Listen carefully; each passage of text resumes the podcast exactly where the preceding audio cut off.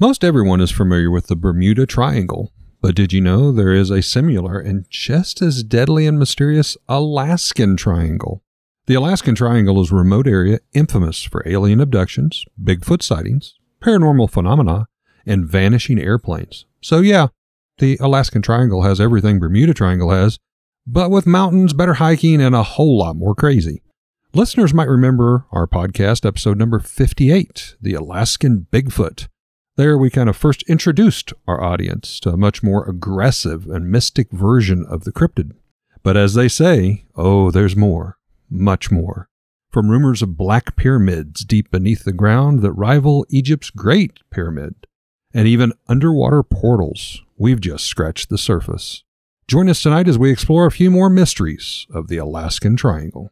From a child born into this world, we are taught what to believe. Close minded, we become fearful to be deceived. Still, we desire to know what lies beyond that locked door the art of the storyteller, conjuring tales of legend and lore.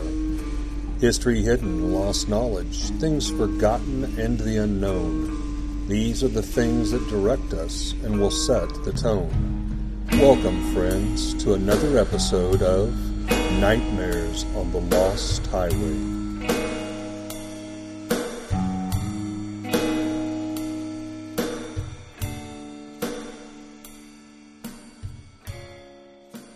So I wanted to start with some strange facts about Alaska.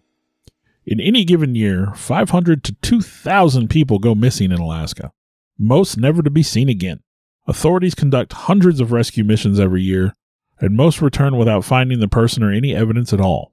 That's not strange as much as tragic, but let, us dig into the weird a little bit. Do you know that it's illegal to wake a sleeping bear for the purpose of taking pictures? Well, I think that would be a bad idea. It's a bad idea in general, but it's illegal. Well, it's a good thing. They're trying to protect their people. And speaking of bears, did you know that moose injure and kill more people every year than bears do? Pesky moose. Moose. I think my kid was saying meese the other day. uh, he, uh, Alaska has the lowest population density of any state in the nation, with roughly one person per every square mile. Now, that sounds bad enough, but when you figure there are large cities in Alaska, such as Anchorage, mm-hmm. where you concentrate a lot of people into one space, that means there's a whole lot of miles of nothing. With nobody claiming that spots, yeah. Now, Barrow, Alaska, 800 miles south of the North Pole, has both the longest and shortest days ever recorded. When the sun rises in May, it doesn't set for nearly three months, and when it sets in November, it doesn't rise again for nearly two months. So, those are some rough days. It is illegal to whisper in someone's ear while they are hunting moose. Did you know that? well, they are deadly. That's, that's well, yeah, you don't want to take any chances and accidental injuries are the third highest cause of death in Alaska. In addition to car accidents, this also includes people falling down mountains or slipping in the places between glaciers. And drowning is the third highest cause. And of course, the cold temperatures cause bodies to sink instead of float, adding an additional challenge to finding missing people. Now, the Alaskan Triangle, which is our topic of this evening, was first named in 1972. It is marked by the city of Anchorage in the south Juneau in the southeast panhandle, and Barrow on the north coast. The area is basically undeveloped wilderness, with over half the nation's federally designated wilderness area, encompassing around 57 million acres. You said million. Million. 57 million acres. That's a big, big, big, big piece of land. Even more land is not designated as protective land, but is essentially wild and untouched by humanity in any way. And the land is full of natural hazards of all kinds, from unforgiving weather, being no stranger to severe thunderstorms, during a single week in 2019, they experienced as many as tens of thousands of lightning strikes. So, I mean, that's that's crazy. This is kind of like some of our other countries we've talked about. It's trying to kill you in many different yeah. ways. Uh, of course, you have hazardous terrain and dangerous wild animals, as well as being geologically active, being the home of over 100 active volcanoes. That's a lot of active volcanoes. Roughly one in every 250 people have vanished in the Alaskan Triangle of, of the people worldwide who have vanished. And again, I will state most of them, aircraft's not Yeah. found, they're not found, like literally just like poof, vanished. Since 1988, there have been over 16,000 disappearances in the Triangle, with Alaska ha- having more annual missing persons reports than anywhere in the U.S., as oft, as much as twice the national average in some cases. or some years, I should say. Now, the rate per 1,000 people is more than twice the national missing persons average. And Yeah. the rate of people who are never found is even higher. Yeah. But basically, what I have here, what I what I determined was that four out of every one thousand people in Alaska will go missing and never be One in again. four.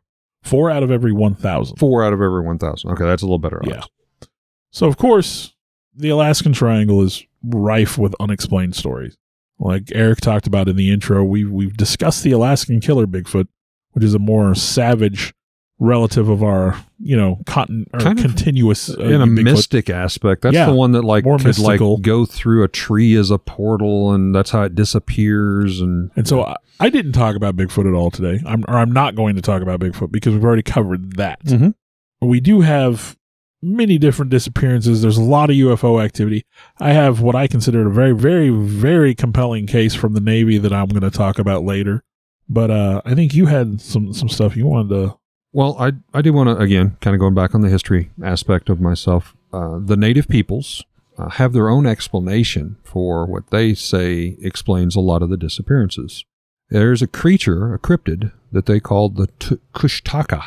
It is a shape-shifting cryptid that stalks Alaska's wilderness looking for humans for prey. While often compared to the mythology of Bigfoot, the Kushtaka seems to operate in a much more sinister manner. According to lore, this otter like creature disguises itself as a trusted relative or friend and appears to be, you know, their friend, their comrade, but they will go to the ones that are lost or are injured. They lead their victims deep into the wild, ultimately tearing them apart or turning them into another Kushtaka. The legend is especially popular in the southeastern Alaska. Kind of sounds familiar with the Western Native American Indians and the whole skinwalker aspect, but this is a we seem otter to that type an, an awful lot. creature. I believe there was another one that started with a T, the Tinguluk or something like that. I think there was another one, uh, similar type creature, but I, I don't have any notes on. I'm going to talk about again. There's so much stuff going on in, in the Alaskan Triangle. We had to choose just a few topics, and uh, as we've already said, we've already talked about the more aggressive Alaskan Bigfoot. We might do other podcasts that has more, but we just chose kind of a few. Uh, one of the stories I chose to really follow tonight is a black pyramid. Now, when you hear the word pyramid, I think everybody immediately thinks of the Great Pyramid of Egypt. But there are actually many pyramids of similar design all over the world, some in Mexico, and yes, even alleged in Alaska. But this one is made of a strange black stone with a green tint, described similar to that of black onyx.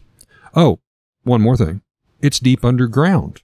And did I mention that it's also, at least allegedly, twice the size of the Great Pyramid of Giza?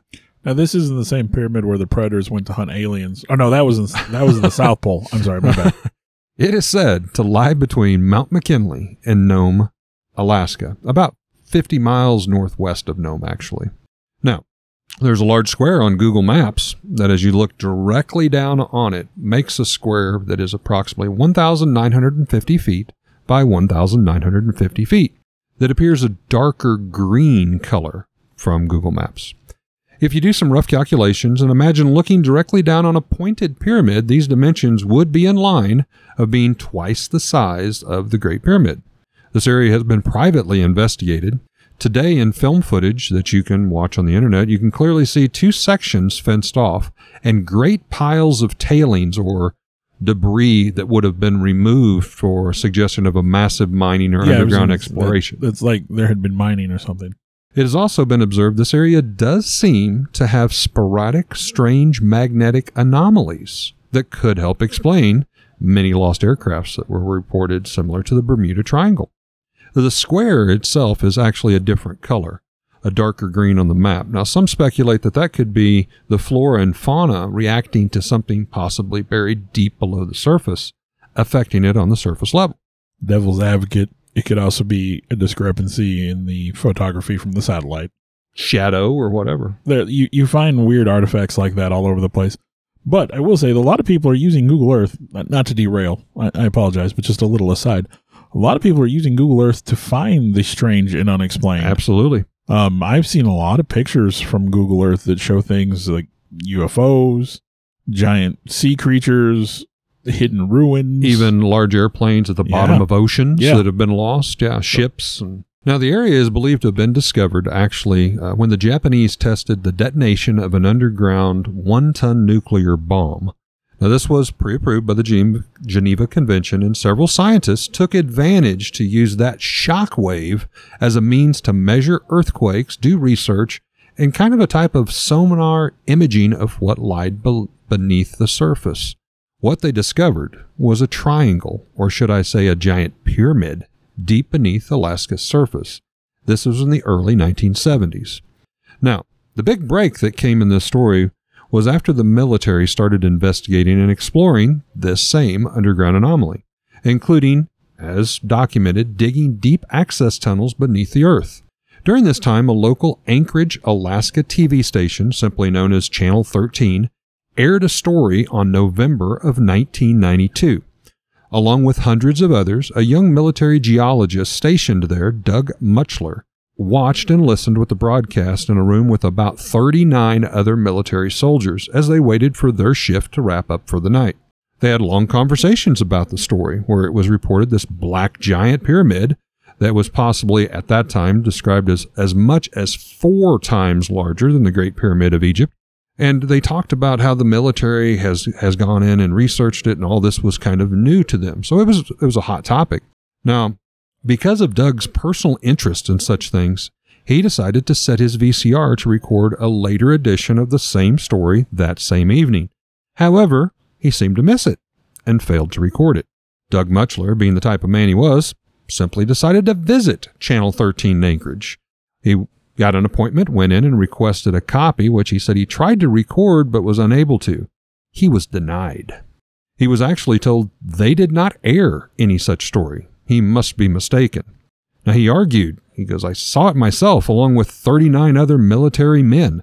As he was leaving, a cameraman cautiously approached him and placed his hand on Doug's shoulder. He said, Yeah, we aired that, but I can't help you. They took the film, the tape, and all of it. Before he and the cameraman could discuss the topic any further, a couple men approached and escorted Doug Muchler off the premises. But Doug did not stop there. In his unique position with the military and geology in particular, he requested maps of the area. He was quite puzzled to find a map dated 1972 in the area that had a huge square that he described as almost being whited out to make a blank on the map. There was text he described that was over the area saying unmapped at this time. He knew better than that. The Earth had been mapped decades ago, all areas, including the remote area of Alaska. This did not stop Doug. It actually just kind of fueled the fire. It told him that, in fact, something he felt was going on more here, and he planned over the next several years of his career to find out what. Doug was and is a distinguished military retiree today, and he approached his mid 50s. He started to reach out and asking questions on the internet if anyone else remembered or hearing a story of the Black Pyramid of Alaska. Eventually, he contacted Linda Moulton Howe, a renowned paranormal researcher. She's a big name in this this field. You will see her a lot on uh, uh, Ancient Uh, Aliens Well, and, she's and a, series. a regular on. Uh, coast to Coast. yeah, she's a regular on Coast to Coast AM. Now, as what was described as some issues as they were trying to set up phone interviews, they would set a time, they would set a place, one person wouldn't show, they would try to call the phone number, like she tried to call Doug's phone number at one time. It said the phone number had been disconnected.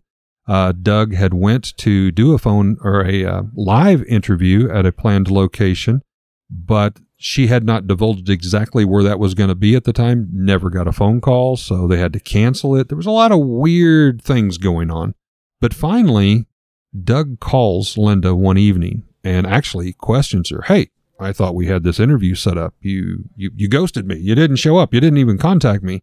And she goes, Well, I tried to, but it said your phone was disconnected. And, and you know, again, he starts getting this picture in his mind and he says, I think someone is trying to silence us. So she goes, Well, there's no better time than the present. So she just turns on a recorder while they have each other on the phone right there, and they do a successful phone interview. Now he tells his story. He mentions uh, as a young officer, he was actually based at both Fort Meade and also our very local Fort Leonard Wood uh, up here in uh, Waynesville, Missouri. It has it has its share of strange stories as well, at least locally. It, yeah, locally. Now, while at Fort Meade, Doug stated, I do not want to get into great details, but I will tell you there's a huge military warehouse where there are rows and rows of combination safes. He went to the, I guess what you would call the librarian of the area uh, of this location and requested information on underground sites in Alaska. And again, with his background in geology, this wasn't, you know, out of hand. This wasn't out of character. He was escorted back and found two locked safes or vaults regarding regarding that subject. And about that time, two men came out and said, This is a need to know subject, and you don't need to know. The whole ordeal has been blacked out, attempted to be erased. And according to Doug, enough is enough. People deserve to know. Now, I'm going to put on my conspiracy theory tinfoil hat here a little bit. This is a topic that I added to our list probably a year ago. And I was just starting to scratch the surface of the Alaskan Triangle, and this Black Pyramid was something that got my attention. I remember a year ago, my wife and I, we went kind of down the rabbit hole started finding a lot of videos and different things on it. I will tell you, I spent a week trying to locate information on this, and whatever you want to say, it's not there anymore. It's sparse. All the the investigate, all the research I did on the Alaskan Triangle, I think I only found references maybe twice to it. And I knew you had mentioned it as part of what you were going to look at, so I thought, well, I'll just let him tackle that. But yeah, I didn't. I I know I didn't stumble across much much information. And what I did was just like, oh, there's rumors, you know, whatever. this Linda Moulton Howe uh, was an older interview. I want to say about 10 years ago, actually. And it's not really labeled, you know, like Black Pyramid of Alaska. It's, it's under a different title. So some speculate that indeed someone is trying to keep this kind of a hush hush. And, you know, maybe that escaped just because it didn't have certain keywords in it. It wasn't as easy to find. But I, I will swear to you that there were many more uh, broadcasts and stuff that's out there. Now, one of the things that's never been relocated is Channel 13's original air news story that they said never existed. But yet, hundreds and hundreds of people remember this. That reminds me a little bit. I want to say it was Halloween night. I was probably eight, nine years old. I watched a special on, on local KY3 uh, about a lot of Halloween legends and as they pertain to this area. And I have never found any anything to confirm that I actually saw that show. Yeah. And it talked about like all kinds of neat folklore and then referenced openings to hell that are supposedly present in Here the in local Missouri? region. Wow. And yeah, I, I've never like I've tried looking it up online, That's strange. and I can find no record that that show ever exists. But I swear I watched it. So I'll take my aluminum tinfoil hat and place it on the table and I'll hand it back over to you, Bill. So we talked about how there's a lot of disappearances in the Alaskan Triangle, and the disappearance of House Majority Leader Hale Boggs and Representative Nick Begich was one of those disappearances. Definitely brought some attention to the area. Oh yeah, in 1972, these two politicians, along with aide Russell Brown and Bush pilot Don Jonz, kind of a cool name, uh, vanished in the region while on their way back from Anchorage to Juneau. They were flying in a Cessna 310 uh, when they just disappeared. Uh, the search began and it lasted 39 days. It included 40 military aircraft, including an SR 71 Blackbird, uh, 50 civilian planes, dozens of boats, including 12 Coast Guard boats, and covered an area of over 32,000 square miles, roughly the size of South Carolina. No evidence of the plane was ever found, and the men have since been declared dead. Now, conspiracy theories around this are, are rampant, including the fact that the disappearance could have been orchestrated by none other than J. Edgar Hoover, Oh. then director of the FBI, in response to political disagreements he had with Boggs. To this day, no trace of the plane or the men has ever been found. In the 19 uh, in, in the 1950s, a military C-54 Skymaster carrying eight crew and 36 passengers disappeared. Disappeared from radar, never to be found again. Very similar. Very Bermuda Triangle ish. Yep they lost contact with the ground and were never heard from again. There were two separate reports of UFO activity in the area the week before and two days after. and the Army conducted what was at the time the largest military search and rescue operation they had ever engaged in, resulting in no evidence ever being found. To this day, this is one of the largest groups of military personnel to go missing ever documented. UFO activity, I believe you reference a Japanese flight. Japanese Flight 1628. I've got quite a bit actually on this one. So this is my uh, second main story. The date was November 17th, 1986. Uh, the flight was Japanese Airlines 1628. Took place above Anchorage, Alaska. Our pilot is a Captain Kajunu T, former fighter pilot with over 10,000 logged hours of flight.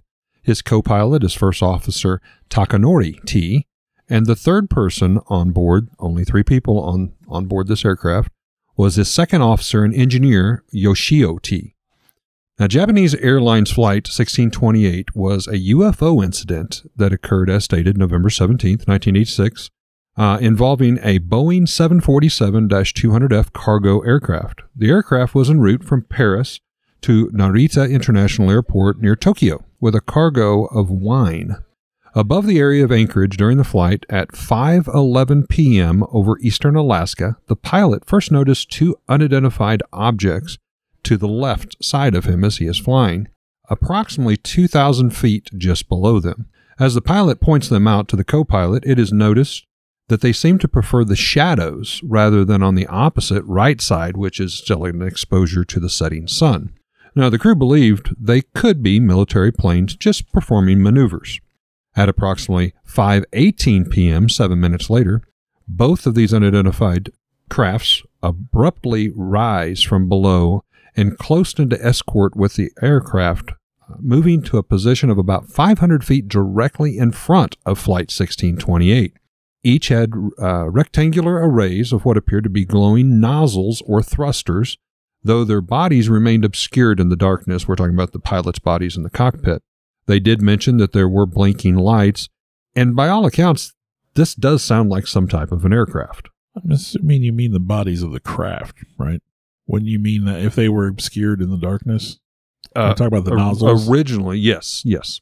Okay. But then as they pulled up close to them, they were trying to see the pilots themselves as oh, okay. well. Okay. Uh, they were staying in the dark I- I side, get- if okay. you will, I get what you're saying now. uh, trying to be a little little bit more stealthy. Yeah. Now, when closest, the aircraft's cabin was lit up, and the captain could actually, he said he could feel the heat on his face. They got up that close. Wow. These two crafts departed before a third, much larger, disc shaped, or some people say triangle shaped object started trailing them. Anchorage Air Traffic Control requested an oncoming uh, United Airlines flight to confirm the unidentified traffic. But when it and the military craft sighted at 551, no other craft could be distinguished, meaning they're saying, hey, we see these. They're calling back to Anchorage uh, Traffic Control and they're saying, we don't see anything on radar they're non-existent. The flight, uh, the crew of the flight 1628 communicated back and forth with Anchorage Navigation, who again could not find anything appearing on radar. And it was stated, however, that the co-pilot uh, used his navigational type lights and actually tried to like signal these aircraft, and there was some strobe light effects coming from them. The Japanese navigational crew asked if it looked to be, uh, they were asked if it looked to be military or civilian aircraft. The response from 1628 states they're unable to tell. Uh, they're just not sure what it is. It abdu- these two do appear to be some type of an aircraft and have wings and have lights and thrusters. So again, they're kind of thinking this is the military. Now, just when they think the ordeal is over, the pilot turns on the navigational tracking check and they notice this larger third unidentified flying object approaching from the left side quickly. Again, coming in from the dark side, if you will. It's later revealed this vessel is dark in color and more triangle shaped, unheard of in the 1986 time frame. Now, this startles and unnerves the Japanese pilots, and they request a heading change of 240 degrees, trying to get away from this new approaching possible threat. Anchorage responds to the request and confirms, you know, go ahead, make the changes in your route, as well as they suggest dropping several hundred feet. Ironically, the third larger and more dark, menacing UFO follows suit, maintaining its exact location to the aircraft as if rubber banding it with Flight 1628. At this point, the pilot reports to Anchorage the UFO is following us. The Anchor, uh, Anchorage air then suggests the plane make a sharp right turn 360 degrees just to see what happens. And they do. Anchorage Navigation asks if the US, UFO is still following. The pilot lets off a sigh of relief and says, No, I don't believe so. There's no sign of it whatsoever, whatever it was. Now, at this point, the Elmendorf Military Base Navigational Center contacts Anchorage on a private channel. They have been monitoring the radio broadcasts, and after identifying themselves on this private channel, they report they are still seeing sporadic blips of a very large craft still following Flight 1628. Anchorage asks for help. Do you guys have anyone close by to scramble up there to get your eyes on whatever this is? Elmendorf Military Base responds, Trust me, we're working on that. We are definitely contacting the military desk on this one. Please stand by. Anchorage reports back to Flight 1628 that the military have now been involved, and apparently the unknown craft is still following them, although Flight 1628 does not see it. They check their radar again, but no such luck as locating this mysterious dark triangle ship. Elmendorf Military Base and Anchorage Airline Navigation work together, and they decide to offer Flight 1628 military support. But the captain quickly refuses the offer due to the knowledge of what is known as the Mantell UFO incident in 1948. I wasn't familiar with this, so I did a little dive. Say, I don't think I've heard of that. On January 7th, 1948, 25 year old Captain Thomas F. Mantell, a Kentucky Air National Guard pilot, Okay, I, I have heard this story. died in the crash of his P 51 Mustang fighter plane near Franklin, Kentucky, United States, after being sent in pursuit of an unidentified flying object, or UFO. I believe it. If, if I remember correctly, I believe this case was one of the first uses of the term flying saucer. Yes, the event was among the very first publicized as. UFO incidents. Now, Anchorage then intervenes and asks United Flight 69, also in the vicinity, as well as any other planes close by, to veer closer and try to confirm what is being reported by the military. Within moments, Flight 69 arrives, and the report they can only see Flight 1628, which is silhouetted by the sun. They see no other visible sign of any other craft, and it appears to have vanished into thin air. Some propose possibly cloaked. Elmendorf Military Base reports that they also now have lost any signal while it was sporadic before. Even theirs has shown nothing for the past 30 minutes.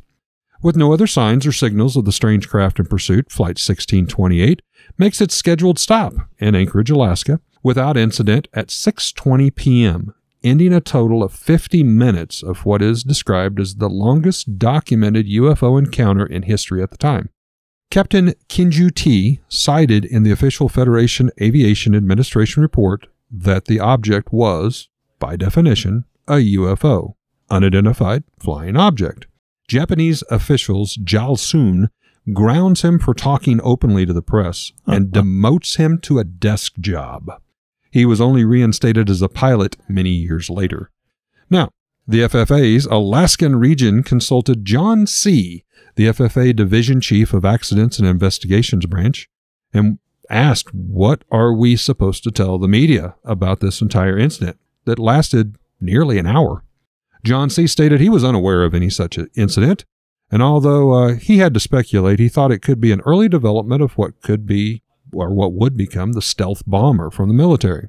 Now, a day later, the FFA headquarters, they decided to brief the Vice Admiral Donald E., who watched the radar data and listened tied in with the voice tapes, telling them not to talk to anyone until they were given the okay, and they had time to prepare an encompassing presentation. The meeting was attended by representatives of the FBI, CIA, and even President Reagan's scientific study team, among others. In the closing of the meeting, all present at the meeting were told the incident was secret and that their meeting never took place. According to John C., the FFA Division Chief of Accidents and Investigations, the officials considered the data the first recorded incident of a UFO, and they took all the data and records presented. Now, John C., however, did manage to keep a copy of both the radar data as well as the voice tapes in his office. In addition, the original, lost, thought to be lost, Target printouts based on radar blips in the sky during the ordeal were also rediscovered. After a three month investigation, the FFA results were finally released to the public on March 5th, 1987. During the press conference, the FFA public affairs officer retracted the earlier UFO sighting term used by their controllers during the incident. Oh, imagine that. We've had this happen before. It's not an old story. He went on to state that this was uh, reported was nothing more than a split radar anomaly that appeared to be following 1628, kind of a ghost image mirror radar. Well, that explains why they could see it. Exactly. he declared that uh, while they had no reason not to believe the pilots, uh, they wanted to support them. There just simply wasn't enough proof to declare anything more and to drop the case. Now, Ironically, there were two more additional UFO sightings in that region. The first occurring January 29th, uh, 1987, just a little while later, involving an Alaskan's airline flight. The second, a day later after that, January 30th, 1987, involving a U.S. Air Force aerial refueling plane. So, was it an experimental military plane? Some might say, if so, why did the military jump in on the broadcasts and start asking questions? Why wouldn't Uh, they remain silent? Could be one of those, you know, the right hand doesn't know what the left hand's doing kind of things. We have heard of that happening before. So I think that story segues nicely into where I was going to go. This is the the big chunk of what I was going to cover today. All right. I think it's probably one of the, the some of the better documented UFO activity in Alaska. But we're going to start with Jim Schnabel. Uh, you may have heard that name. He's involved with the military in some capacity, uh, but he has a book about remote viewing entitled "Remote Viewers." Imagine that. Hmm. Uh, and according to to these these people that were involved in remote viewing, there is a large alien base in the state of Alaska. Now, for those of you who might not know, correct me if I'm wrong. Remote viewing is almost like an astral projection it's kind a, of thing. Yeah, I, I should probably define it a little bit, right? But yeah, it's it's a process by which these people kind of extend their consciousness to a different location, and it allows them to witness what's going on. Astral projection probably is very similar, if not you know the same phenomenon. But yeah, it allows them to view what's going on in other places. Gotcha, gotcha. Just wanted to clarify. But Schnabel noted that Pat Price, a talented remote viewer, was of the opinion that, quote, Alaska's Mount Hayes, the jewel of a glacial range northeast of Anchorage, housed one of the aliens' largest bases. Now, Price claimed that aliens lived deep inside the mountain. They were very human looking, differing only in their internal organs and their eyes. He also claimed, quote, the site has also been responsible for strange activity and malfunction of U.S. and Soviet space objects. Now, strangely enough, the U.S. military took a great deal of interest in these stories of activity in Alaska. And formally classified FBI files tell of startling UFO activity in Alaska between 1947 and 1950. So, these are from official, you know, uh, declassified FBI files talking about what has happened in Alaska. And I, I, this is a long story, but it's very, very detailed. And so I felt I, I really kind of got caught up in this one. I ended up with a ton of notes. Take it away, Bill. In August of 1947, a highly impressive UFO incident occurred involving two active military officers. The report began, quote, This is to advise that two Army officers reported to the Office of the Director of Intelligence Headquarters, Alaskan Department at Fort Richardson, Alaska, that they had witnessed an object passing through the air at a tremendous rate of speed, which could not be judged as two miles per hour. The UFO was initially seen by only one of these officers, but of course he soon alerted his colleague, and they described the object as, end quote, uh, I'm going to read a lot of quotes from the official document here. Quote, shaped like a sphere and did not give the impression of being saucer like or comparable to a disk. The first officer stated that it would be impossible to give minute details concerning the object, but that it appeared to be approximately two or three feet in diameter and did not leave any vapor trail in the sky. Now, being an experienced officer, the first officer attempted to gauge the size using environment clues, you know, comparing it to the clouds and the sun and all that stuff, the horizon. And he determined the sphere to be at a height of more than 10,000 feet. Now, to be at such a height and still be visible, the object would have had to have been much larger than the original two to three foot estimate. Huge, yeah. When questioned, the second officer gave nearly the uh, gave a nearly identical account of events, although he deferred on the height and the size of the object. He also noted that the object was traveling against the wind. Shortly thereafter, the FBI office at Anchorage reported to J. Edgar Hoover, quote, We have been able to locate a flyer who observed some flying object near Bethel, Alaska, in July of 1947. The pilot reported that the occasion of seeing the flying object near Bethel was on a July day when the sky was completely clear of clouds, and it being during the early part, it is daylight the entire day. The time of the sighting of this object was about 10 p.m., and the sun had just dropped beyond the horizon. Flying weather was extremely good, and he was coming into Bethel Airport with a DC 3. So there's an independent witness to the object. As he approached the airport, the pilot reported seeing an aircraft the size of a C 54 without any fuselage. So, I- I mean, Big it's, it's craft. pretty big. Big craft. Uh, and it seemed to resemble a flying wing. now, that's a shape we've heard before. Yes. The pilot remarked that he saw no external power source such as propeller or engine. The report continued, quote, He called on his radio to the Civil Aeronautics Administration station at Bethel, asking what aircraft was in the vicinity, and they had no reports of any aircraft. The object he sighted was some five to ten miles from the airport before his arrival, and he stated that the path did not go directly across the airport. He, of course, could not tell whether the object was making any noise, and stated that it was flying at a thousand foot altitude at an estimated travel of 300 miles per hour. It was traveling in the direction from Bethel to Nome, which is in a northwesterly direction. He noted no radio interference and is unable to describe the color other than it appeared dark, but of definite shape and did not blend into the sky, but had a definite, concise outline. He clearly observed the object at this time. So, a dark shaped flying wing aircraft. Similar to mine, even. Could we have been building stealth planes back in the Back 40s? I don't think so. I don't now see that that doesn't seem like it would have been a stealth bomber, right? That's something different. Yeah, a wing. Yeah. Now, believe Nazi Germany they were involved. The Luftwaffe was trying to build sort of a flying wing, but I believe it had uh, propellers, so they they would have seen that. Yeah, I don't think the technology was there yet for anything other than than prop planes. Now the other one, and this one is incredibly well documented. It is amazing the amount of detail that, that went into this encounter. But this was uh, reported to the FBI by the Navy, and this occurred over two days in early 1950. Uh, and this is a report sent from the Navy to the FBI. It documented multiple UFO encounters involving the military in Alaska. The report was entitled Unidentified Phenomena in Vicinity of Kodiak, Alaska, and it concerned the sightings of identified airborne objects by various naval personnel. Multiple witnesses confirmed the similar object over the course of two days. On January 22nd and 23rd, 1950, the report noted Lieutenant Smith, U.S. Navy Patrol Plane Commander of P2V3, Number 4 of Patrol Squadron 1, it's a lot of details there that I don't understand, reported an unidentified radar contact 20 miles north of the Naval Air Station Kodiak, Alaska. When this contact was first made, Lieutenant Smith was flying the Kodiak Security Patrol.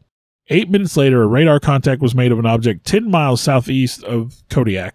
Lieutenant Smith checked with the control tower to determine known traffic in the area and was informed that there was none. During this period, the radar operator Gasky, ALC, USN, reported intermittent radar interference of a type never before experienced. Contact was lost at this time, but intermittent interference continued. Again, very Hmm. similar to your story. Mm-hmm. Smith and Gasky were not the only ones to report the UFO activity, though.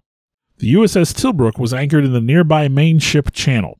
Seaman Morgan was standing watch and at some point between 2 and 3 a.m. reported, quote, a very fast moving red light which appeared to be of exhaust nature seemed to come from the southeast, moved clockwards in a large circle in the direction of and around Kodiak, and returned out in a generally southeastern direction.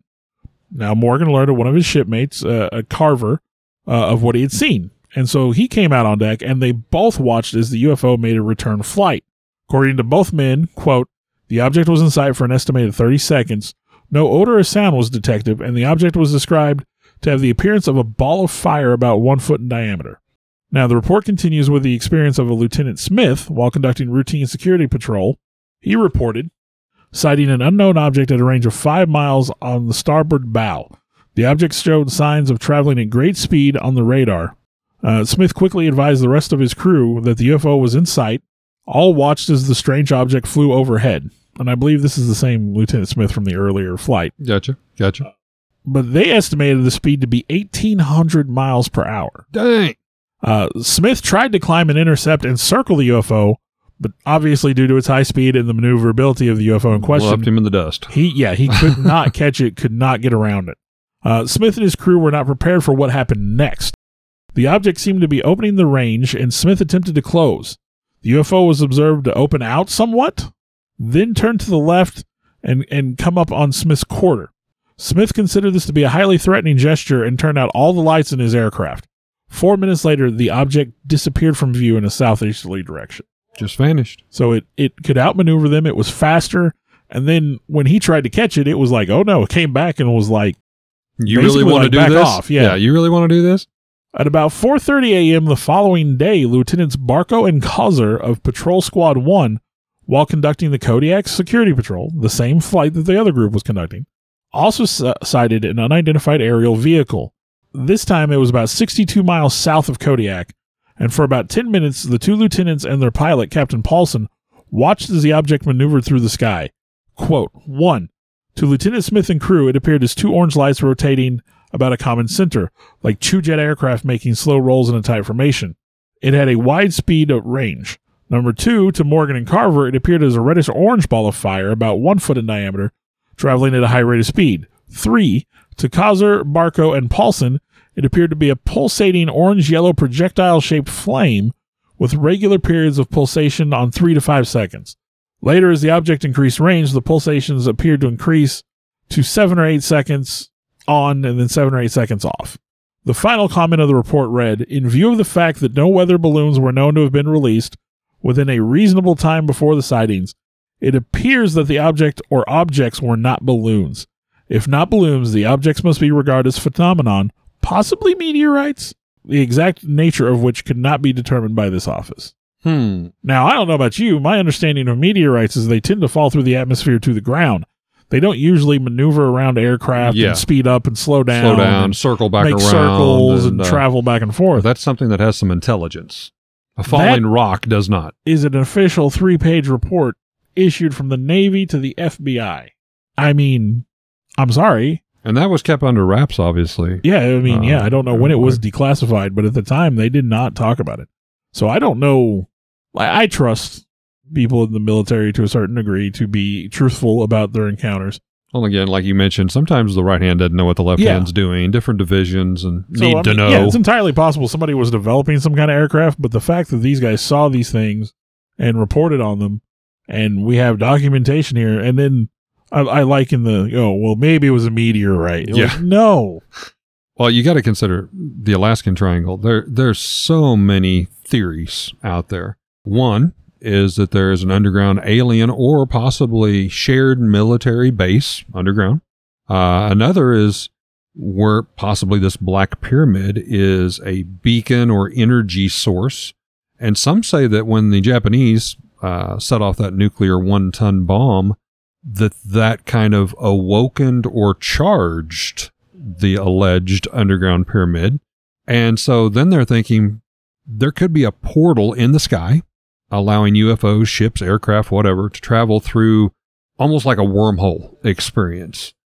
I mean, Alaska, Alaska's got it going on in the paranormal weirdness factors. well, it's like I said when when one when when four out of every thousand people is going to disappear and never be found again. Never be found again. And mind you, that's the stuff you know, like the ones that are never found. You know, I, I used to work with a guy. I don't know if I've related the story or not, but he used to live in Alaska, and he was telling me one day just just riding his bike to his neighbor's house, he got chased by a grizzly bear. You know, and it's like, I mean, you live in a state. It like I hate to joke about it compared to you know Australia, but you figure the terrible weather, and then you've got moose and bear and all kinds of crazy stuff. I totally agree with that. But again, if a grizzly bear or whatever takes you off your bike, it's not going to take the bike. There's going to Well- be some form of evidence. I, I did find one story that was related. I didn't I didn't jot down the notes, so I may get some of the details wrong. But it was about a hunter who had disappeared, and and for I think it was like two years, no evidence of this guy turned up whatsoever. And then there was another hunter in the area leading a hunt, and he came across a skull on the ground, an old rifle that was was weathered, and a and the remain like the bones of a large bear, and there was a spent casing in the rifle that had not been ejected. So, by all accounts, this guy went out in the woods, and what it looks like is that he was attacked by a bear. He shot and killed the bear, Double but not before the bear had critically injured him. Yeah. And for two years, they found no evidence of this. He just stumbled upon this while leading another hunting party. And so, yeah, I mean, you can completely just wrong place, wrong time. Well, I was thinking back to our uh, Alaskan Bigfoot episode there in, um, I think it was uh, Chatham Port, uh, Alaska. it was pretty common for hunters and stuff to go missing, but it seemed like after a whole season, like I know there was one part of the story where uh, bodies had Yeah. washed down off Yeah, the mountain yeah. and were found frozen, like in the the coast beach area. You would think, I mean, with the weather and stuff, that maybe eventually it would Well, wash stuff away, the- the uh, weather's- reveal it. the weather's kind of working against you though. I mean, they when we get snow here, we get a couple inches, right? They get snow there. It's feet. you can measure it in feet. yeah, true. So Very you're going to bury a whole body if you don't find it in time. And then once the weather sets in, you know, you may never have another opportunity to find that body. Well, unrelated, but still related. I remember one time working night shift. I had a you know, pair of gloves. It was winter. I, I had on, and apparently I dropped a glove out in the yard, and it snowed that night. I bet I walked over that glove the next day, and we probably had two inches of snow. But I mean, yeah, it, I totally lost it until the snow all melted off, and it's like, oh, well, there's my glove. I probably had footprints still on it where I walked across it. So is it time for headlines, Eric? I do believe it is.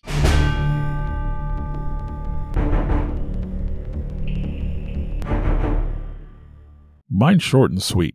I figured with the heavy UFO activity we were talking about, I found though what is probably one of my favorite headlines. This is almost as good as the the eating the potato headline. so, are you ready for this, Eric? Let me have it. From Boston's Rock 92.9, March 9th, 2023. Someone hiked a 3,000 foot mountain to draw a huge wiener in the snow.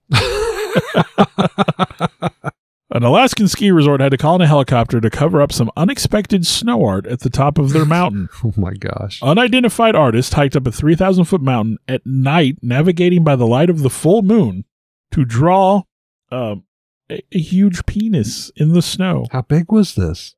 The art ended up, the art in quotes, I'm going to say, Yeah, yeah. the art ended up being the size of a football field.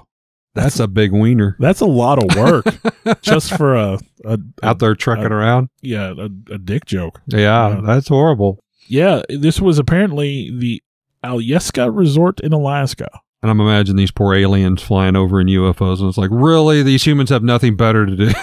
Well, the best part is is uh they they showed pictures of it, and apparently some other folks hiked up in the process of deciding how to handle this snow art, yeah, and they walked around by the testicle region, we should say, and uh, in, uh, inadvertently helped add to the Add art. to it the made art? it look like there was hair. oh yeah, And uh, like I said, apparently they had to call in this helicopter to blow the snow out to to cover it up. these guys get called back. It's like, yeah, uh, don't go back, don't go back there again. You're you're not helping. You're making the matter Yeah, worse. It's just making it worse. Quit.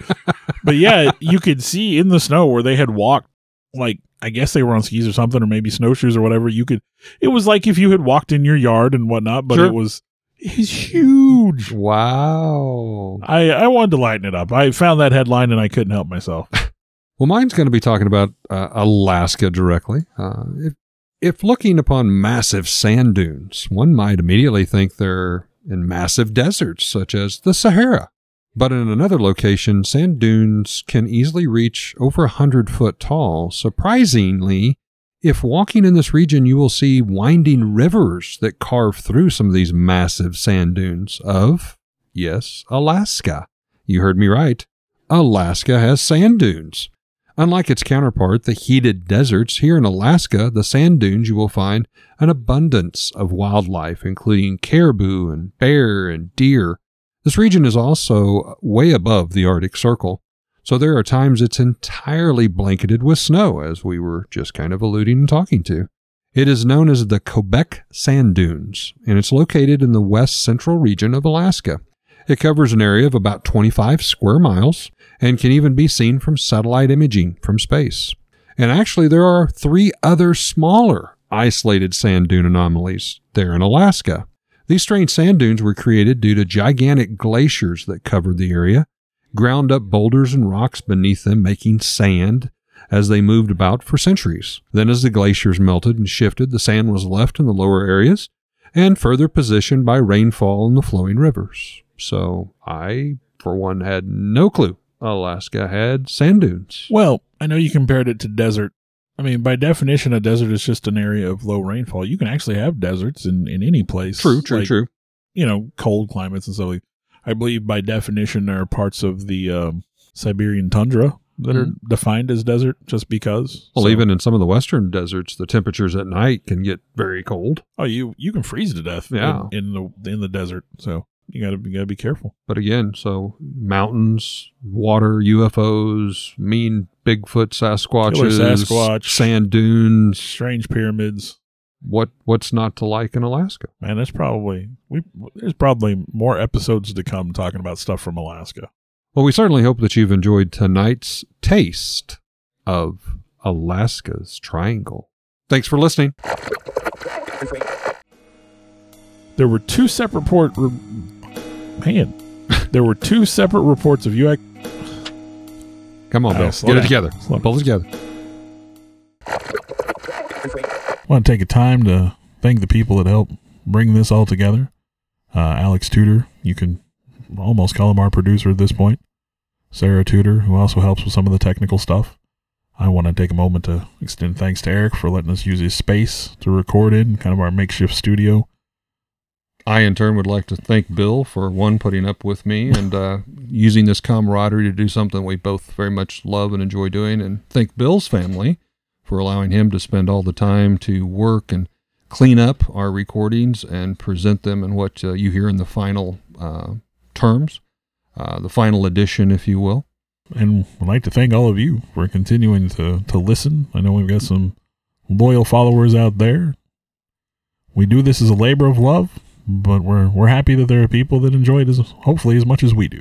Thank you very much.